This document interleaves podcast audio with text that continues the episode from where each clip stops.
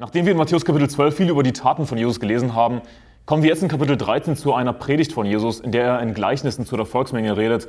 Und ich werde nicht auf jeden einzelnen Vers eingehen, nicht auf jedes einzelne Gleichnis, denn ich habe schon eine Predigt gehalten über Matthäus Kapitel 13, Vers für Vers. Die werde ich unten verlinken und ich werde auch eine Podcast-Folge verlinken, konkret über das Gleichnis vom Sämann. Und es heißt in Vers 9 in Matthäus Kapitel 13, wer Ohren hat zu hören, der höre. Und man könnte sich erstmal denken, Moment mal, jeder hat doch Ohren zum Hören. Wir haben doch alle die Sinnesorgane Ohren.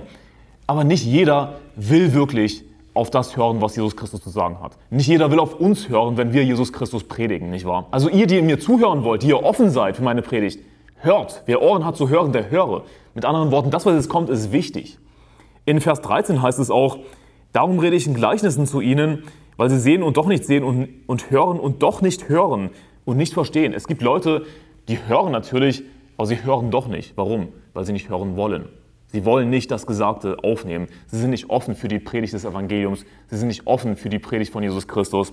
Aber wer Ohren hat zu hören, der höre. Das ist wichtig, was jetzt kommt. Dann heißt es in Vers 10, da traten die Jünger herzu und sprachen zu ihm, nachdem Jesus eben das Gleichnis vom Sämann erzählt hat, warum redest du in Gleichnissen mit ihnen? Vers 11, er aber antwortete und sprach zu ihnen, weil es euch gegeben ist, die Geheimnisse des Reiches der Himmel zu verstehen, jenen aber ist es nicht gegeben. Mit anderen Worten, ich rede in Gleichnissen zu ihnen, denn das, was ich in den Gleichnissen euch sage, das ist für euch als Christen bestimmt. Nicht für sie, für die anderen, nicht für Ungläubige. Wer Ohren hat zu hören, der höre. Also warum redet Jesus in Gleichnissen, um tiefe geistliche Wahrheiten zu verschleiern? Vor Leuten, die eben keine Ohren haben zu hören. Vor Ungläubigen, die nicht hören wollen auf die Predigt von Jesus Christus. Und um uns aber tiefe geistliche Wahrheiten zu offenbaren. Denn wir können als Christen die Bibel verstehen, wir können Gleichnisse verstehen.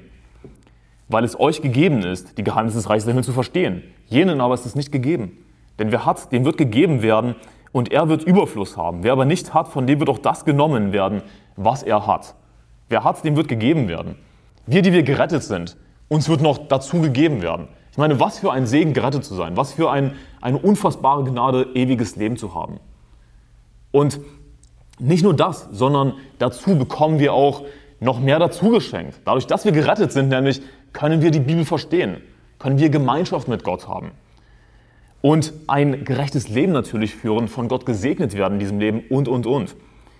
Aber wenn es, wenn es jetzt konkret um die Predigt geht, um das Verständnis von Gleichnissen, wer hat, dem wird gegeben werden. In Offenbarung Kapitel 3, Vers 17, da sagt Jesus, wer überwindet, dem werde ich von dem verborgenen Manna zu essen geben.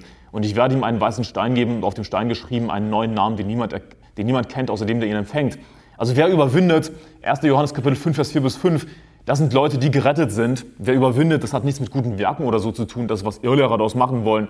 Wer überwindet, die Bibel sagt, dass unser Glaube der Sieg ist, der die Welt überwunden hat. Und wer ist es, der die Welt überwindet, wenn nicht der, welcher glaubt, dass Jesus der Sohn Gottes ist?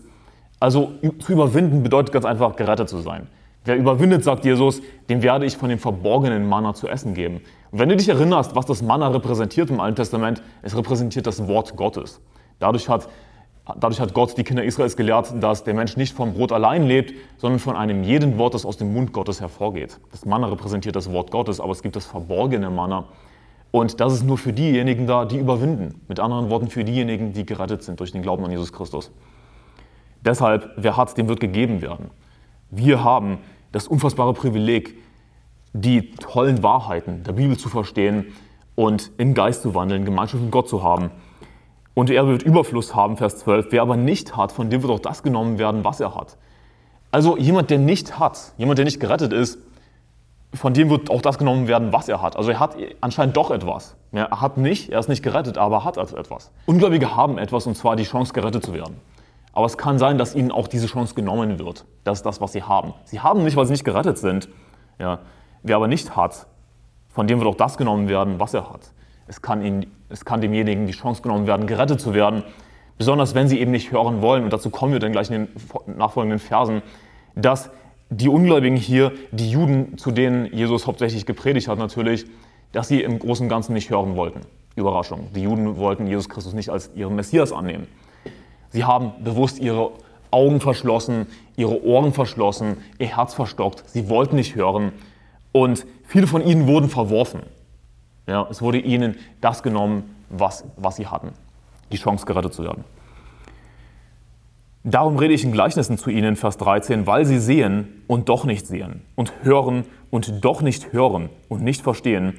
Und es wird an ihnen die Weissagung des Jesaja erfüllt, welche lautet, mit den Ohren werdet ihr hören und nicht verstehen und mit den Augen werdet ihr sehen und nicht erkennen. Denn das Herz dieses Volkes ist verstockt und mit den Ohren hören sie schwer und ihre Augen haben sie verschlossen, dass sie nicht etwa mit den Augen sehen und mit den Ohren hören und mit dem Herzen verstehen und sich bekehren und ich sie heile.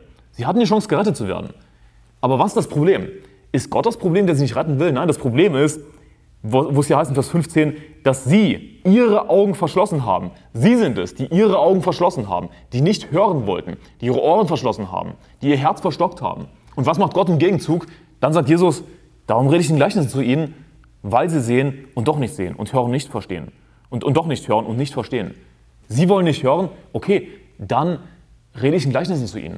Dann, dann mache ich bewusst, dass sie nicht verstehen können, was ich ihnen sage. Worum es hier geht, ist letzten Endes die Verwerfungslehre.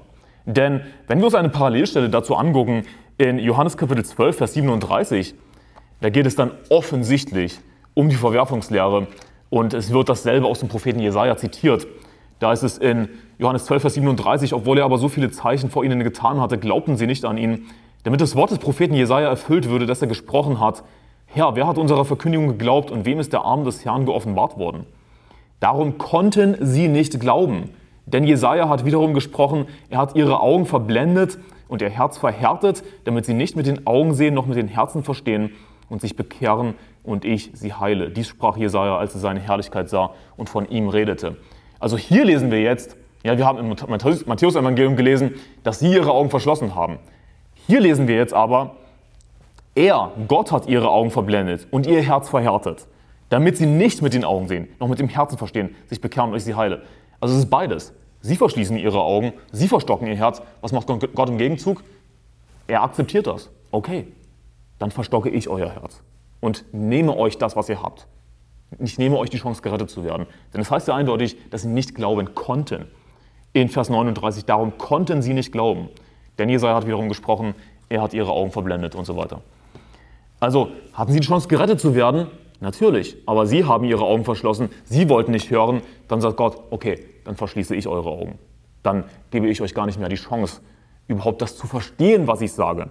Darum rede ich, Matthäus 12, Matthäus 13, Vers 13, darum rede ich in Gleichnissen zu ihnen, weil sie sehen und doch nicht sehen und hören und doch nicht hören und nicht verstehen. Gebt das Heilige nicht den Hunden, sagt Jesus in Matthäus Kapitel 7, Vers 6. Es gibt Leute, denen soll das Wort Gottes nicht mehr gepredigt werden. Die sollen noch nicht mal das Evangelium mehr hören. Und Jesus redet deshalb hier in Gleichnissen zu ihnen, dass sie es eben nicht verstehen können. Sie wollen es nicht verstehen, dann sagt Jesus im Grunde genommen, okay, dann mache ich, dass ihr es nicht verstehen könnt. Darum rede ich ein Gleichnis zu ihnen. Aber hey, glückselig, Vers 16, sind eure Augen, dass sie sehen, und eure Ohren, dass sie hören. Denn wahrlich sage euch, viele Propheten gerechter haben zu sehen begehrt, was ihr seht und haben es nicht gesehen, und zu hören, was ihr hört und haben es nicht gehört. Ich meine, was für ein Segen, gerettet zu sein und die Geheimnisse des Reiches der Himmel verstehen zu können. Aber es ist auch ganz einfach schön, die Poesie der Bibel zu lesen. In Vers 15 heißt es nämlich, denn das Herz dieses Volkes ist verstockt, also das Herz dieses Volkes ist verstockt, und mit den Ohren hören sie schwer und ihre Augen haben sie verschlossen, dass nicht etwa mit den Augen sehen und mit den Ohren hören und mit dem Herzen verstehen und sich bekehren und ich sie heile. Also es geht Herz, Ohren, Augen, Augen, Ohren, Herz. Das ist eine, eine perfekte Abfolge. Jesus spricht hier sehr poetisch. Das ist einfach schön zu lesen. In Vers 17 heißt es dann, denn wahrlich, ich sage euch, viele Propheten und Gerechte haben zu sehen begehrt, was ihr seht und haben es nicht gesehen, zu hören, was ihr hört und haben es nicht gehört. Was für ein Privileg, im Neuen Testament zu sein. Wir im Neuen Testament haben es so viel besser als buchstäblich jeder Prophet des Alten Testaments. Hey, ich kann wirklich sagen, ich habe es besser als Elias, ich habe es besser als Jesaja, ich habe es besser als Jeremia. Ich habe es besser als diese großen Männer Gottes, weil wir im Neuen Testament sind. Viele Propheten und Gerechte haben zu sehen begehrt, was ihr seht und haben es nicht gesehen und zu hören, was ihr hört und haben es nicht gehört. Was für ein Segen, im Neuen Testament zu sein. Wir sind besser dran im Neuen Testament als im Alten Testament. Uns ist mehr geoffenbart. Und in 2. Korinther Kapitel 3, Vers 12, da heißt es, da wir nun eine solche Hoffnung haben, so treten wir mit großer Freimütigkeit auf, nicht wie Mose, der eine Decke auf sein Angesicht legte, damit die Kinder Israels nicht auf das Ende dessen säen, was weggetan werden sollte. Also als Moses vom Berg Sinai herabgestiegen ist, da hat sein Gesicht geleuchtet, weil er von Angesicht zu Angesicht mit Gott gesprochen hat. Er hat die Herrlichkeit des Herrn gesehen und sein Gesicht hat buchstäblich geleuchtet und er musste eine Decke auf sein Angesicht legen. Und was das symbolisiert ist, wir, wenn wir dann hier weiterlesen, dass im Alten Testament verborgen und, und, und schwer verständlich, nicht, nicht so offenbar geredet wurde. Jetzt aber im Neuen Testament ist uns alles geoffenbart. Und es heißt in Vers 13, nicht wie Mose, der eine Decke auf sein Angesicht legte, damit die Kinder Israels nicht auf das Ende dessen sehen, was weggetan werden sollte. Aber ihre Gedanken wurden verstockt, denn bis zum heutigen Tag bleibt beim Lesen des Alten Testaments diese Decke unaufgedeckt, die in Christus weggetan wird. Durch Christus können wir hindurchblicken, das Alte Testament komplett verstehen. Während im Alten Testament es eben noch verborgen war, es hat auf Jesus Christus hingedeutet, aber nicht so eindeutig. Doch bis zum heutigen Tag liegt die Decke auf ihrem Herzen, so oft Mose gelesen wird. Sobald er sich aber zum Herrn bekehrt, wird die Decke weggenommen. Der Herr aber ist der Geist und wo der Geist des Herrn ist, da ist Freiheit. Wir alle aber, ja wir als Christen, indem wir mit unverhülltem Angesicht die Herrlichkeit des Herrn anschauen, wie in einem Spiegel, werden verwandelt in dasselbe Bild von Herrlichkeit zu Herrlichkeit, nämlich vom Geist des Herrn. Wir im Neuen Testament, ja, was haben wir für ein Privileg? Wir können mit unverhülltem Angesicht die Herrlichkeit des Herrn anschauen. Wir haben im Grunde genommen eine Stellung fast wie Moses. Natürlich reden wir nicht buchstäblich mit Jesus Christus von Angesicht zu Angesicht, das, das ist, was Moses getan hat. Ihm ist Jesus Christus erschienen, denn niemand kann Gott den Vater sehen. Aber wir können das Wort Gottes lesen und rate mal was, das Wort wurde Fleisch. Wenn wir im Wort Gottes lesen, haben wir Gemeinschaft mit Jesus Christus. Und wir, uns ist es gegeben, durch das Neue Testament und vor allem dadurch, dass wir gerettet sind, eben Gottes Wort zu verstehen. Und wir können, wie Moses, mit unverhülltem Angesicht die Herrlichkeit des Herrn sehen. Was für ein Privileg. Und in Johannes Kapitel 12, Vers 34 heißt es außerdem, wir haben uns schon die Stelle angeschaut, wo es eindeutig um die Verwerfungslehre geht, dass äh, Menschen die Chance genommen wird, gerettet zu werden, wenn sie den Herrn ablehnen. Aber es heißt in Johannes Kapitel 12, Vers 34, die Menge antwortete ihm, wir haben aus dem Gesetz gehört, dass der Christus in Ewigkeit bleibt. Wie sagst du denn, der Sohn des Menschen müsse erhöht werden? Wer ist dieser Sohn des Menschen? Da sprach Jesus zu ihnen, noch eine kleine Zeit ist das Licht bei euch. Wandelt, solange ihr das Licht noch habt, damit euch die Finsternis nicht überfällt. Denn wer in der Finsternis wandelt, weiß nicht, wohin er geht. Solange ihr das Licht habt, glaubt an das Licht, damit ihr Kinder des Lichts werdet. Dies redete Jesus und ging hinweg und verbarg sich vor ihnen. Solange ihr das Licht habt, glaubt an das Licht. Ich meine, stell dir vor, was Gott getan hat. Er hat seinen Sohn gesandt auf die Erde, der für uns gelitten hat, für uns gestorben ist am Kreuz, der das Wort Gottes gepredigt hat. Und sie wollten nicht hören. Und ist da wirklich so verwunderlich, dass Gott ihnen die Chance nimmt, gerettet zu werden? Den Juden, die ihn offensichtlich abgelehnt haben, die ihr Herz verstockt haben, die nicht hören wollten?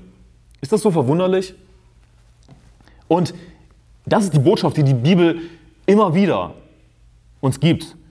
Solange ja, ihr das Licht habt, wandelt im Licht, wie Jesus gesagt hat. Solange ihr die Chance habt, gerettet zu werden, lasst euch retten. Hört auf das Evangelium. Verschließt eure Ohren nicht. Und die Bibel sagt auch in Jesaja Kapitel 55, Vers 6, Sucht den Herrn, solange er zu finden ist. Ruft ihn an, während er nahe ist. Also solange er zu finden ist, das impliziert, dass es eine Zeit gibt, wenn er nicht mehr zu finden ist. Wo Gott sich versteckt und nicht gefunden werden will von manchen Leuten, weil sie eben nicht die Chance genutzt haben. Sie haben hier in Matthäus Kapitel 13 nicht die Chance genutzt, als Jesus gekommen ist, das Licht der Welt. Sie wollten nicht hören, okay, dann rede ich in Gleichnissen zu euch, damit ihr es nicht versteht. Und das ist für mich so unfassbar, wie Leute die eindeutige Verwerfungslehre ablehnen, dass es ein zu spät gibt. Dass es irgendwann keine Chance mehr gibt für manche Leute, gerettet zu werden. Natürlich spätestens, wenn sie sterben und zur Hölle fahren, leider. Wie kann man das ablehnen? Ich meine, sogar im Johannesevangelium, in dem einfachsten Evangelium, das geschrieben wurde, damit wir gerettet werden, das auch sprachlich gesehen das einfachste Evangelium ist. Gerade im Johannesevangelium finden wir diese eindeutige Aussage, wo es heißt, dass sie nicht glauben konnten. Warum? Er hat ihnen ihre Augen verblendet. Er hat ihnen das Herz verstockt. Leute lehnen das trotzdem ab. Es gibt, es, ist, es gibt immer eine Chance, gerettet zu werden. Es ist nie zu spät für irgendjemanden. Nun, die Bibel sagt, sucht den Herrn, solange er zu finden ist. Es gibt ein zu spät. Aber dann heißt es weiter in Vers 18, so hört nun ihr das Gleichnis vom Sämann, spricht Jesus eben zu seinen Jüngern, zu Geretteten, zu uns als Christen somit auch, die wir das jetzt im Nachhinein lesen. Jesus erklärt dann hier das Gleichnis vom Sämann, weil es uns eben gegeben ist, die Geheimnisse des Reiches der Himmel zu verstehen. Und ich werde jetzt nicht auf das gesamte Gleichnis eingehen. Wie gesagt, ich habe schon über Matthäus Kapitel 13 gepredigt, Vers für Vers und eine Podcast-Folge gemacht, konkret zu dem Gleichnis vom Sermon, werde ich unten verlinken und das werde ich auch hier anzeigen lassen in dem YouTube-Video. Und ich will aber trotzdem auf ein paar Punkte hier eingehen, die wichtig sind. Und zwar ist es in Vers 20, auf den felsigen Boden gestreut, aber es ist bei dem, der das Wort hört und, sofort, und sogleich mit Freuden aufnimmt. Was ich erstmal sagen will, drei dieser Personengruppen, die hier vorgestellt werden im Gleichnis vom Seemann, sind gerettet. Okay? Leute wollen behaupten, dass nur eine Personengruppe gerettet ist, die Leute, die auch wirklich Früchte bringen. Aber das ist eine Lüge und das, das ist Werksgerechtigkeit, was Leute damit lernen, sondern drei Personengruppen dieser vier Gruppen, die hier vorgestellt werden, sind gerettet. Vers 20, da, da geht es um die Leute, bei denen es sozusagen auf den felsigen Boden gestreut wurde, das Wort auf den felsigen Boden gestreut, aber es ist bei dem, der das Wort hört und sogleich mit Freuden aufnimmt. Wie kann man behaupten, dass diese Leute nicht gerettet sind. Und das ist, was so oft behauptet wird, dass nur die gerettet sind, die auch Früchte bringen. Aber lass mich dir was erklären. Jemand, der das Wort mit Freuden aufnimmt, ist definitiv gerettet. Das ist einfach zu verstehen. Das sind nicht Leute, die Jesus nachfolgen. Das sind nicht Leute, die Früchte bringen, sprich Menschen retten. Das sind Leute, die einfach nur das Wort aufgenommen haben. Das reicht aus, um gerettet zu werden. Denn wer ist das Wort? Jesus Christus. Und was sagt die Bibel in Johannes Kapitel 1? Allen aber, die ihn aufnahmen, Jesus Christus, das Wort Gottes, allen aber, die ihn aufnahmen, denen gab er das Anrecht, Kinder Gottes zu werden, denen, die an seinen Namen glauben. Denen, die nicht aus dem Blut noch aus dem Willen des Fleisches noch aus dem Willen des Mannes, sondern aus Gott geboren sind. Also wenn jemand das Wort aufnimmt, was bedeutet das, wenn wir die Bibel studieren, dass er an Jesus Christus glaubt, dass er aus Gott geboren ist, dass er ein Kind Gottes wird durch den Glauben. Also diese Leute sind hier definitiv gerettet. Es gibt eine unfassbar bescheuerte Irrlehre zu Vers 20, auf die ich dich aufmerksam machen möchte, vor der ich dich warnen möchte, die besagt, ja, die Leute, die das Wort so gleich mit Freuden aufnehmen, die haben keine, keine Reue gezeigt, keine Buße gezeigt. Aber warte mal, wie sollen wir denn reagieren auf das Evangelium? Mit, mit Trauer, mit Reue, oh, es tut mir so leid, oder mit Freude? Die normale Reaktion wäre, mit Freude auf das Evangelium zu reagieren. Denn Evangelium bedeutet gute Nachricht, gute Botschaft. Und was sagt die Bibel in Sprüche Kapitel 25, Vers 25? Wie kühles Wasser für eine dürstende Seele, so ist eine gute Botschaft aus fernem Land. Wie kühles Wasser für eine dürstende Seele. Ah, so erfrischend, so schön, darüber freut man sich. So ist eine gute Botschaft aus fernem Land. Man freut sich über eine gute Botschaft. Man freut sich über das Evangelium. Der Fakt, dass hier steht, dass sie das Wort mit Freuden sogleich aufgenommen haben, beweist, dass sie gerettet sind. Lass mich dir was erklären. Um gerettet zu werden, musst du nicht irgendwie traurig sein über deine Sünden. Das ist aber eben, was diese Irrlehrer behaupten wollen. Aber wenn jemand nicht wirklich traurig ist über seine Sünden, nicht Reue zeigt und Buße tun will von seinen Sünden, umkehren will von seinen Sünden, was Werke ist, ja, das ist Werksgerechtigkeit, umzukehren von Sünden, besseres Leben zu leben. Wenn jemand nicht Reue zeigen will, traurig ist über seine Sünden, dann wird er nicht wirklich gerettet. Aber wie reagiert man denn auf eine gute Botschaft? Mit Freude. Jeder normale Mensch freut sich über eine gute Botschaft. Um gerettet zu werden, musst du einfach nur das Wort annehmen, an Jesus Christus glauben, auf Jesus Christus vertrauen. Natürlich, logischerweise musst du zumindest erkennen, dass du ein Sünder bist. Einfach erkennen, okay, ich bin ein Sünder, ich habe gesündigt, deshalb brauche ich einen Retter. Aber dann kommt eben das Evangelium, die gute Botschaft, und darüber freust du dich, dass Jesus für deine Sünden gestorben ist. Und glaubst an Jesus. So einfach ist das. In Vers 21 heißt es dann weiter, er hat aber keine Wurzel in sich, derjenige, der gerettet wurde, der das Wort mit Freuden angenommen hat. Er hat aber keine Wurzel in sich, sondern ist wetterwendisch. Wenn nun Bedrängnis oder Verfolgung steht, um des Wortes willen, so nimmt er sogleich Anstoß. Oh, er hat nicht durchgehalten, Bedrängnis. Nun, das wird die meisten Christen betreffen. Die meisten Christen leider sind genau diese Leute, die einfach gerettet sind, aber mehr nicht. Die das Wort eben mit Freuden aufgenommen haben. Sie haben Jesus Christus geglaubt, aber mehr nicht. Wenn dann Verfolgung oder Bedrängnis entsteht, dann werden sie ihm einknicken dann werden sie Anstoß nehmen. Ah, das, das ist mir zu viel, also ich, ich will nicht mehr zur Kirche gehen. Das hat nichts mit ihrer Rettung zu tun. Denn Errettung ist allein aus Gnade durch den Glauben, nicht dadurch, dass man irgendwie in, in Verfolgung und Bedrängnis ausharrt. Dann kommen natürlich wieder Irrlehrer und behaupten, ja, aber die Bibel sagt doch, wer ausharrt bis ans Ende, der wird gerettet werden. Und sie reißen den Vers einfach aus dem Kontext. Aber wer ausharrt ans, bis ans Ende, der wird gerettet werden, das bezieht sich im Kontext auf die Endzeit wenn du es schaffst, bis zum Ende der großen Trübsal auszuhalten, auszuharren im fleischlichen Sinne, dass du nicht getötet wirst, wenn du es schaffst bis zum Ende der großen Trübsal, dann wirst du es eben erleben, wie Jesus Christus in den Wolken kommt und dich entrücken wird. Und dann wird eben dein Fleisch gerettet werden, Das ist, worum es im Kontext geht, wenn du das eben in Matthäus Kapitel 24 nachliest. Aber Leute reißen das aus dem Kontext. Es geht aber nicht um die Errettung der Seele, sondern um die Errettung des Fleisches, dass du es miterlebst, dass Jesus Christus kommt und dich eben leibhaftig entrücken wird. Es heißt weiter in Matthäus 13, Vers 24, ein anderes Gleichnis legte er ihnen vor und sprach, das Reich der Himmel gleicht einem Menschen, der guten Samen auf seinen Acker säte. Während aber die Leute schliefen, kam sein Feind und säte Unkraut mitten unter den Weizen und ging davon. Als nun die Saat wuchs und Frucht ansetzte, da zeigte sich auch das Unkraut. Und die Knechte des Hausherrn traten herzu und sprachen zu ihm, Herr, hast du nicht guten Samen in deinen Acker gesät? Woher hat er denn das Unkraut? Er aber sprach zu ihnen, das hat der Feind getan. Da sagten die Knechte zu ihm, willst du nun, dass wir hingehen und es zusammenlesen? Er aber sprach, nein, damit ihr nicht beim Zusammenlesen des Unkrauts zugleich mit ihm den Weizen ausreißt. Jetzt kommt ein wichtiger Vers. Lasst beides miteinander wachsen bis zur Ernte. Und zur Zeit der Ernte will ich den Schnittern sagen, lest zuerst das Unkraut zusammen und bindet es in Bündel, dass man es verbrenne, den Weizen aber sammelt in meine Scheune. Dieses Gleichnis ist relativ leicht zu verstehen, wenn du gerettet bist natürlich. Denn warum hat Jesus in Gleichnissen geredet? Weil es eben uns gegeben ist, die Geheimnisse des Reiches der Himmel zu verstehen. Jenen aber ist es nicht gegeben. Denn wer hat, dem wird gegeben werden, der wird Überfluss haben. Wer aber nicht hat, von dem wird auch das genommen werden, was er hat. Und es heißt hier in Vers 30, lasst beides miteinander wachsen bis zur Ernte. Also das Unkraut mit dem Weizen wachsen lassen. Die Kinder des Bösen, sprich die Kinder des Teufels, zusammen mit Kinder Gottes wachsen lassen. Worum geht es hier? Wenn wir dann die Deutung des Gleichnisses lesen, ab Vers 36, da sagt Jesus in Vers 38, das Unkraut sind die Kinder des Bösen, wie ich schon vorher gesagt habe, also Kinder des Teufels. Und wir sollen eben das Unkraut nicht schon ausreißen. Also es ist nicht unsere Aufgabe, dass wir buchstäblich Irrlehrer zum Beispiel, die Kinder des Teufels sind, bestrafen, sondern wir sollen eben beides wachsen lassen bis zur Ernte und dann wird sich Jesus Christus darum kümmern. Das ist durchaus wichtig zu verstehen, denn im Alten Testament haben wir Gebote gegen falsche Propheten, dass falsche Propheten getötet werden sollen. Aber die Todesstrafe für falsche Propheten ist etwas, was aufgehoben ist im Neuen Testament. Eindeutig, denn Jesus sagt hier in Vers 29, nein, damit ihr nicht beim Zusammenlesen des Unkrauts zugleich mit ihm den Weizen ausreißt. Lasst beides miteinander wachsen bis zur Ernte. Es kann sein, dass Gott will, dass hier und da falsche Propheten weiterhin ihr Unwesen treiben. Ich meine, könnte Gott falsche Propheten uns einfach töten? Könnte Gott das Unkraut, die Kinder des Bösen, die Kinder des Teufels töten? Natürlich, jederzeit. Aber er lässt es offensichtlich in vielen Fällen zu, dass falsche Propheten weiterhin ihr Unwesen treiben. Warum? Damit Leute, die nicht die Liebe zur Wahrheit angenommen haben, durch die sie hätten gerettet werden können, einer starken Verführung erliegen, dass sie der Lüge glauben. Leute, die unbedingt eben, die nicht das Evangelium glauben wollen, die lieber der Lüge glauben wollen, damit sie eben etwas haben, wodurch sie noch zusätzlich verführt werden, damit sie zusätzlich gerichtet werden können. Denn wenn jemand einfach unbedingt durch seine guten Werke gerettet werden will, wenn jemand unbedingt eben Lügen glauben will, dann ist der Mensch ganz einfach böse.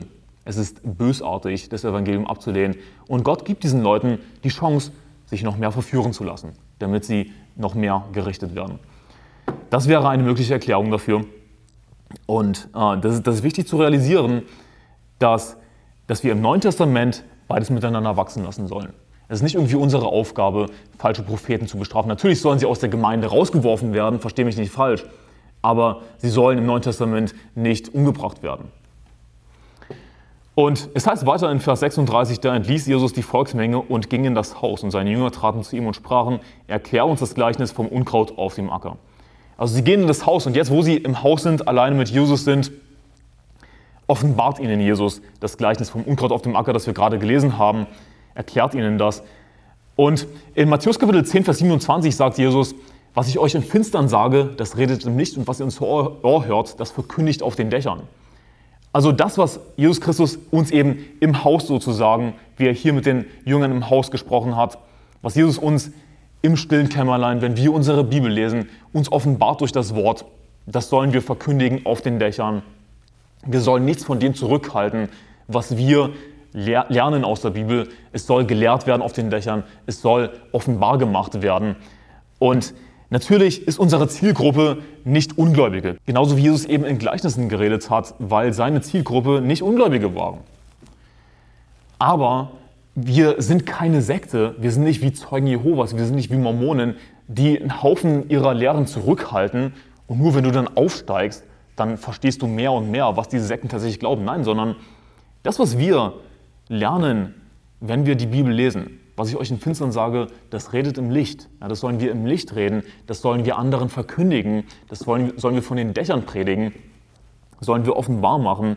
Wir sollen nichts irgendwie zurückhalten, sondern wenn jemand in die Kirche kommt, dann soll ihm das ganze Wort Gottes gepredigt werden. Alles, ohne irgendetwas zurückzuhalten.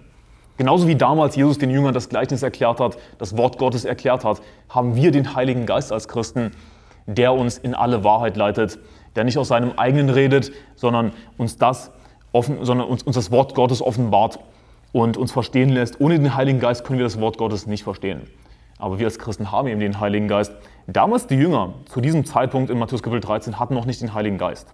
Der Heilige Geist kam erst später, das lesen wir dann im Johannesevangelium, als Jesus sie angehaucht hat und gesagt hat, empfangt Heiligen Geist. Und dann zu Pfingsten haben es die Jünger das erste Mal erlebt, die zwölf Apostel, dass sie im Geist gewandelt sind, dass sie die Kraft des Heiligen Geistes bekommen haben. Und wir haben eben den Heiligen Geist. Jesus ist jetzt nicht mehr fleischlich mit uns, aber wir haben stattdessen den Heiligen Geist, der uns die Bibel erläutert, wenn wir die Bibel lesen. Und er antwortete, Vers 37, und sprach zu ihnen, der den guten Samen sät, ist der Sohn des Menschen, der Acker ist die Welt, der gute Same sind die Kinder des Reichs, das Unkraut aber sind die Kinder des Bösen. Der Feind, der es sät, ist der Teufel, die Ernte ist das Ende der Weltzeit, die Schnitter sind die Engel.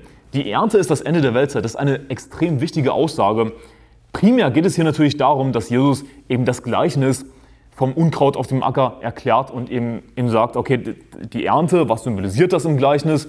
Das ist das Ende der Weltzeit.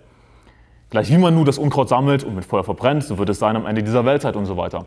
Was wir aber aus dieser Aussage auch lernen, die Ernte ist das Ende der Weltzeit, dass Jesus Christus zur Erntezeit wiederkommen wird. Natürlich wissen wir weder den genauen Tag noch die Stunde, wann Jesus wiederkommen wird, aber wir wissen sehr wohl, was zuerst geschehen muss. Wir haben zuerst die Trübsal, dann die große Trübsal, Sonne und Mond wird sich verfinstern, Jesus Christus kommt in Wolken. Wir haben diese Zeichen. Natürlich wissen wir insofern, was geschehen muss, bevor Jesus wiederkommt. Also wir sind nicht völlig ahnungslos. Jesus kann nicht jederzeit wiederkommen. Und aber nicht nur das, sondern wir wissen eben auch, dass die Ernte das Ende der Weltzeit ist. Jesus, Christus wird zur Erntezeit wiederkommen. Lass mich dir erklären, was das für eine Bedeutung hat, dass Jesus zur Erntezeit wiederkommen wird. Im Alten Testament werden uns die Feste des Herrn vorgestellt, die natürlich auf Jesus Christus hindeuten. Und allen voran zu Beginn des Jahres im ersten Monat das Passafest, das Fest der ungesäuerten Brote und so weiter. Und es gibt Feste eben zu Beginn des Jahres in der Frühlingszeit und Feste in der Erntezeit. Und du kannst dir jetzt die Frage stellen, warum, Anselm, sagst du zu Beginn des Jahres in der Frühlingszeit? Das Jahr beginnt doch eigentlich mit dem Winter. Aber im hebräischen Mondkalender beginnt das Jahr nicht im Winter, sondern mit dem Frühling. Das ist gar nicht so verwunderlich, denn auch wenn wir uns unseren Kalender anschauen, die letzten Monate, September, Oktober, November, Dezember, diese Monate sind eigentlich der siebte, achte, neunte und zehnte Monat des Jahres, wenn man sich die Namen anschaut. Lass, lass mich dir erklären. September, Sept, was bedeutet das? Das bedeutet sieben. Wenn du dich mit Musiktheorie ein bisschen auskennst, eine Septe ist ein Intervall von sieben Tönen. Also C, D, E, F, G, A, H. Das sind sieben Töne. Ja, also September, das ist eigentlich der siebte Monat, wenn man es genau nimmt. Oktober, so wie Oktopus, ist der achte Monat. November, wie das spanische Wort nueve, bedeutet neun, ist der neunte Monat. Und Dezember, so wie eine Dekade, wie zehn Jahre, wäre eigentlich der zehnte Monat. Das hat sich dann offensichtlich im Laufe der Zeit verändert, sodass es jetzt eben der neunte, zehnte, elfte und zwölfte Monat des Jahres ist. Aber eigentlich September, Oktober, November, Dezember sind der siebte, achte, neunte und zehnte Monat. Also würden wir die Monate so verschieben, dass eben der Dezember wirklich der zehnte Monat des Jahres wäre, dann würde das Jahr im März beginnen, sprich im Frühling. Also eigentlich ist es gar nicht so verwunderlich, dass das hebräische Jahr mit dem Frühling beginnt. Also es gibt die Feste im Alten Testament zur Frühlingszeit, zu Beginn des Jahres und dann die Feste zur Erntezeit. Als Jesus Christus gekommen ist das erste Mal auf die Erde, hat er die Feste zur Frühlingszeit erfüllt das Passafest. Jesus Christus ist das Lamm, das die Sünde der Welt hinwegnimmt. Die Bibel sagt auch, dass unser Passalam Jesus Christus für uns geschlachtet worden ist. Dann damit einhergehend das Fest der ungesäuerten Brote. Jesus ist das Brot des Lebens, sagt er. Und so weiter können wir das durchgehen. Aber dann gibt es eben die Feste zur Erntezeit, die sich noch nicht erfüllt haben. Und wenn Jesus Christus eben zur Erntezeit wiederkommt, dann wird er diese Feste erfüllen. Die Ernte ist das Ende der Weltzeit. Wenn Jesus Christus wiederkommt, welches Fest wird stattfinden? Das Fest im siebten Monat des Jahres, in der Mitte des Jahres, In der Mitte des hebräischen Jahres findet ein Gedenktag unter Hörnerschall statt und das fällt, wenn wir das auf die Endzeit beziehen, auf die siebenjährige Periode, auf Daniels 70. Woche, findet das eben in der Mitte statt, wenn der Gräuel der Verwüstung aufgerichtet wird. Und kurze Zeit später kommt Jesus Christus in Wolken wieder. Und im hebräischen Kalender, zehn Tage nach diesem Gedenktag unter Hörnerschall, findet der Versöhnungstag statt. Und auf den Versöhnungstag fällt das Halljahr. Und zum sogenannten Halljahr können wir im Alten Testament nachlesen, ist jeder zu seinem Erbteil zurückgekehrt. Es wurde jeder freigelassen, der sich vielleicht verkauft hatte an jemand anderen als Knecht, weil er zu wenig Geld hatte, verarmt war. Es wird jeder freigelassen, es wird alles auf Null zurückgesetzt, jeder kehrt zu seinem Erdteil zurück. Und was das symbolisiert im Kontext der Endzeit ist, dass Jesus Christus nach der großen Drangsal, nachdem der Gräuel der Verwüstung aufgerichtet wurde, wiederkommt und es wird jeder freigelassen, sprich wir werden entrückt und werden völlig gerettet sein, auch mit unserem Körper. Jetzt natürlich sind wir schon gerettet, unser unsere Seele ist gerettet, aber wir werden entrückt werden und unser Körper wird auch somit gerettet werden. Und wir werden verwandelt werden und so weiter. Und das heißt dazu passend in Römer Kapitel 8, Vers 20, die Schöpfung ist nämlich der Vergänglichkeit unterworfen, nicht freiwillig, sondern durch den, der sie unterworfen hat, auf Hoffnung hin. Dass auch die Schöpfung selbst befreit werden soll von der Knechtschaft der Sterblichkeit zu der Freiheit, der Herrlichkeit der Kinder Gottes. Denn wir wissen, dass die ganze Schöpfung mitseufzt und mit in Wehen liegt bis jetzt. Und nicht nur sie, sondern auch wir selbst, die wir die Erstlingsgabe des Geistes haben, auch wir erwarten seufzend die Sohnesstellung, die Erlösung unseres Leibes. Also das wird die Erlösung unseres Leibes sein, unsere Freilassung sozusagen, symbolisiert durch die Erntefeste des Alten Testaments. Wenn Jesus Christus wiederkommen wird, dann wird er das erfüllen. Also Matthäus Kapitel 13, Vers 39. Das ist eine wichtige Information. Die Ernte ist das Ende der Weltzeit. Die Schnitter sind die Engel, Vers 39, Vers 40. Gleich wie man nun das Unkraut sammelt und mit Feuer verbrennt, so wird es sein am Ende dieser Weltzeit. Der Sohn des Menschen wird seine Engel aussenden und sie werden alle Ärgernisse und die Gesetzlosigkeit verüben aus seinem Reich sammeln und werden sie in den Feuerofen werfen. Dort wird das Heulen und das Zähneknirschen sein. Dann werden die Gerechten leuchten wie die Sonne im Reich ihres Vaters, wie Ohren hat zu Ohren der Hörer. Also achte darauf, wie Ungläubige hier verglichen werden mit Unkraut. Ungläubige werden mit Müll verglichen, mit Unkraut, das man wegwirft. Spätestens wenn Ungläubige sterben und zur Hölle fahren, werden sie mit Unkraut verglichen, werden sie auch dann später in den nachfolgenden Versen mit faulen Fischen verglichen, die man wegwirft. Aber auch jetzt schon gibt es Leute, die buchstäblicher Müll sind. Falsche Propheten zum Beispiel. Ja, es ging hier um die Kinder des Bösen, um Kinder des Teufels. Sie sind jetzt schon ganz einfach Müll. Sie sind für die Tonne. Falsche Propheten sind Müll, sie reißen Leute mit sich in die Hölle. Und komm damit klar, dass die Bibel, dass Jesus Christus selbst hier die Liebe in Person solche harten Vergleiche anwendet. Und dass Ungläubige mit Unkraut verglichen werden, dass sie mit faulen Fischen verglichen werden. Das ist die Bibel und ich werde dir nicht was anderes erzählen, als das, was die Bibel hier selbst sagt. In Vers 43 heißt es, dann werden die Gerechten leuchten wie die Sonne im Reich ihres Vaters. Die Sonne in der Bibel repräsentiert Jesus Christus, den Sohn Gottes. Und wir werden, wie wir das auch schon gelesen haben, in 2. Korinther Kapitel 3, wir werden verwandelt werden in dasselbe Bild von Herrlichkeit zu Herrlichkeit. Wir werden Jesus Christus gleichgestaltet werden. Wir werden leuchten wie die Sonne im Reich ihres Vaters. Wir werden leiblich entrückt werden, beziehungsweise erst bevor die Entrückung stattfindet, kurz davor, werden die Toten in Christus, die Entschlafenen in Christus auferstehen. Jesus Christus wird sie mit sich führen und wird die, die wir übrig bleiben, entrücken zur Begegnung mit dem Herrn in die Luft und so weiter. Und unsere Leiber werden verwandelt werden. Ja, sie werden unsterblich gemacht und wir werden leuchten wie die Sonne im Reich ihres Vaters. Dann heißt es weiter in Vers 47 wiederum gleich das Reich der Himmel einem Netz, das ins Meer geworfen wurde und alle Arten von Fischen zusammenbrachte. Als es voll war, zogen sie es ans Ufer, setzten sich und sammelten die Guten in Gefäße, die Faulen aber warfen sie weg. So wird es am Ende der Weltzeit sein. Die Engel werden ausgehen und die Bösen aus der Mitte der Gerechten aussondern und sie in den Feuerofen werfen, dort wird das Heulen und Zähneknirschen sein. Also hier werden jetzt Ungläubige verglichen mit faulen Fischen, die man wegwirft. Letzten Endes, wenn jemand nicht an Jesus Christus geglaubt hat, dann ist er wie Müll. Dann kann man mit ihm nichts mehr anfangen. Er wird dann in die Hölle geworfen. In Vers 53 heißt es weiter, und das geschah, als Jesus diese Gleichnisse beendet hatte, zog er von dort weg. Und als er in seine Vaterstadt kam, lehrte er sie in ihrer Synagoge, sodass sie staunten und sprachen, woher hat diese solche Weisheit und solche Wunderkräfte? Vers 58, und er tat dort nicht viele Wunder um ihres Unglaubens willen. Wir lesen auch an anderer Stelle, dass selbst Jesu eigene Brüder, denn Jesus war kein Einzelkind, er hatte Brüder, dass selbst seine eigenen Brüder nicht an ihn geglaubt haben. Später haben sie an ihn geglaubt, zum Beispiel Jakobus, definitiv. wurde gerettet, hat an Jesus Christus geglaubt. Und er tat dort nicht viele Wunder um ihres Unglaubens willen. Warum ist das so ein wichtiger Vers? Und es gibt Leute, die behaupten, wenn dann Jesus wiederkommen wird in den Wolken, dann werden die Juden ihn sehen und an ihn glauben. Aber macht das wirklich Sinn? Ich meine, warum müssen wir an die Bibel glauben? Weil wir eben nicht das alles sehen, was die Bibel beschreibt. Deswegen müssen wir eben glauben. Würden wir alles sehen, dann bräuchten wir keinen Glauben. Also nein, wenn die Juden Jesus in Wolken wiederkommen sehen, und sie werden ihn wiederkommen sehen, denn was lesen wir in Offenbarung Kapitel 1, Vers 7? Siehe, er kommt mit den Wolken und jedes Auge wird ihn sehen.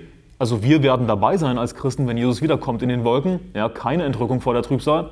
Und jedes Auge wird ihn sehen, auch die, welche ihn durchstochen haben, bezogen auf Juden. Ja, Juden werden auch dabei sein.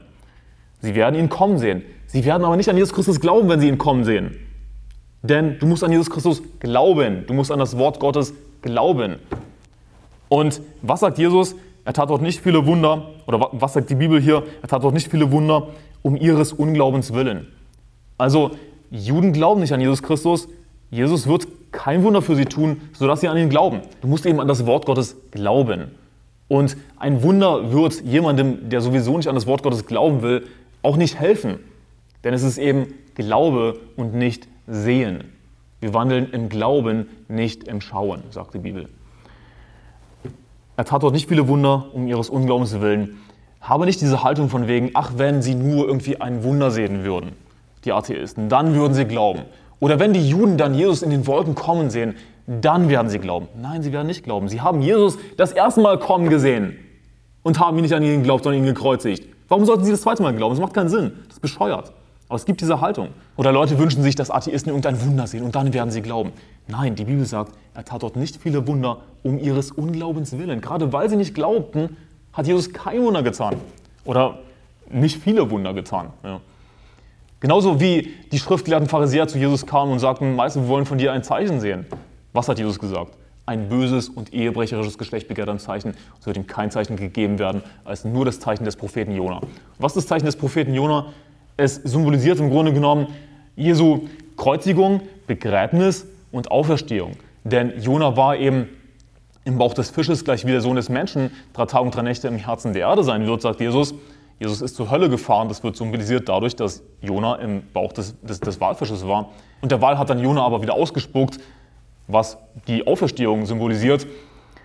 Und das ist das einzige Zeichen, das sie bekommen. Das Evangelium. Sprich, glaubt an das Evangelium, ohne irgendwelche Wunder zu sehen. Matthäus Kapitel 13 ist so ein tiefes Kapitel, du kannst so viel daraus lernen. Und ich hoffe, diese Podcast-Folge hat dir geholfen. Du solltest dir unbedingt auch meine Predigt anschauen zu Matthäus Kapitel 13, wo ich mehr auf ein paar andere Verse eingehe und auch zum besseren Verständnis vom Gleichnis vom Sermon. Die Podcast-Folge dazu werde ich beides unten verlinken in der Beschreibung. Gottes Segen wie immer. Bis dahin.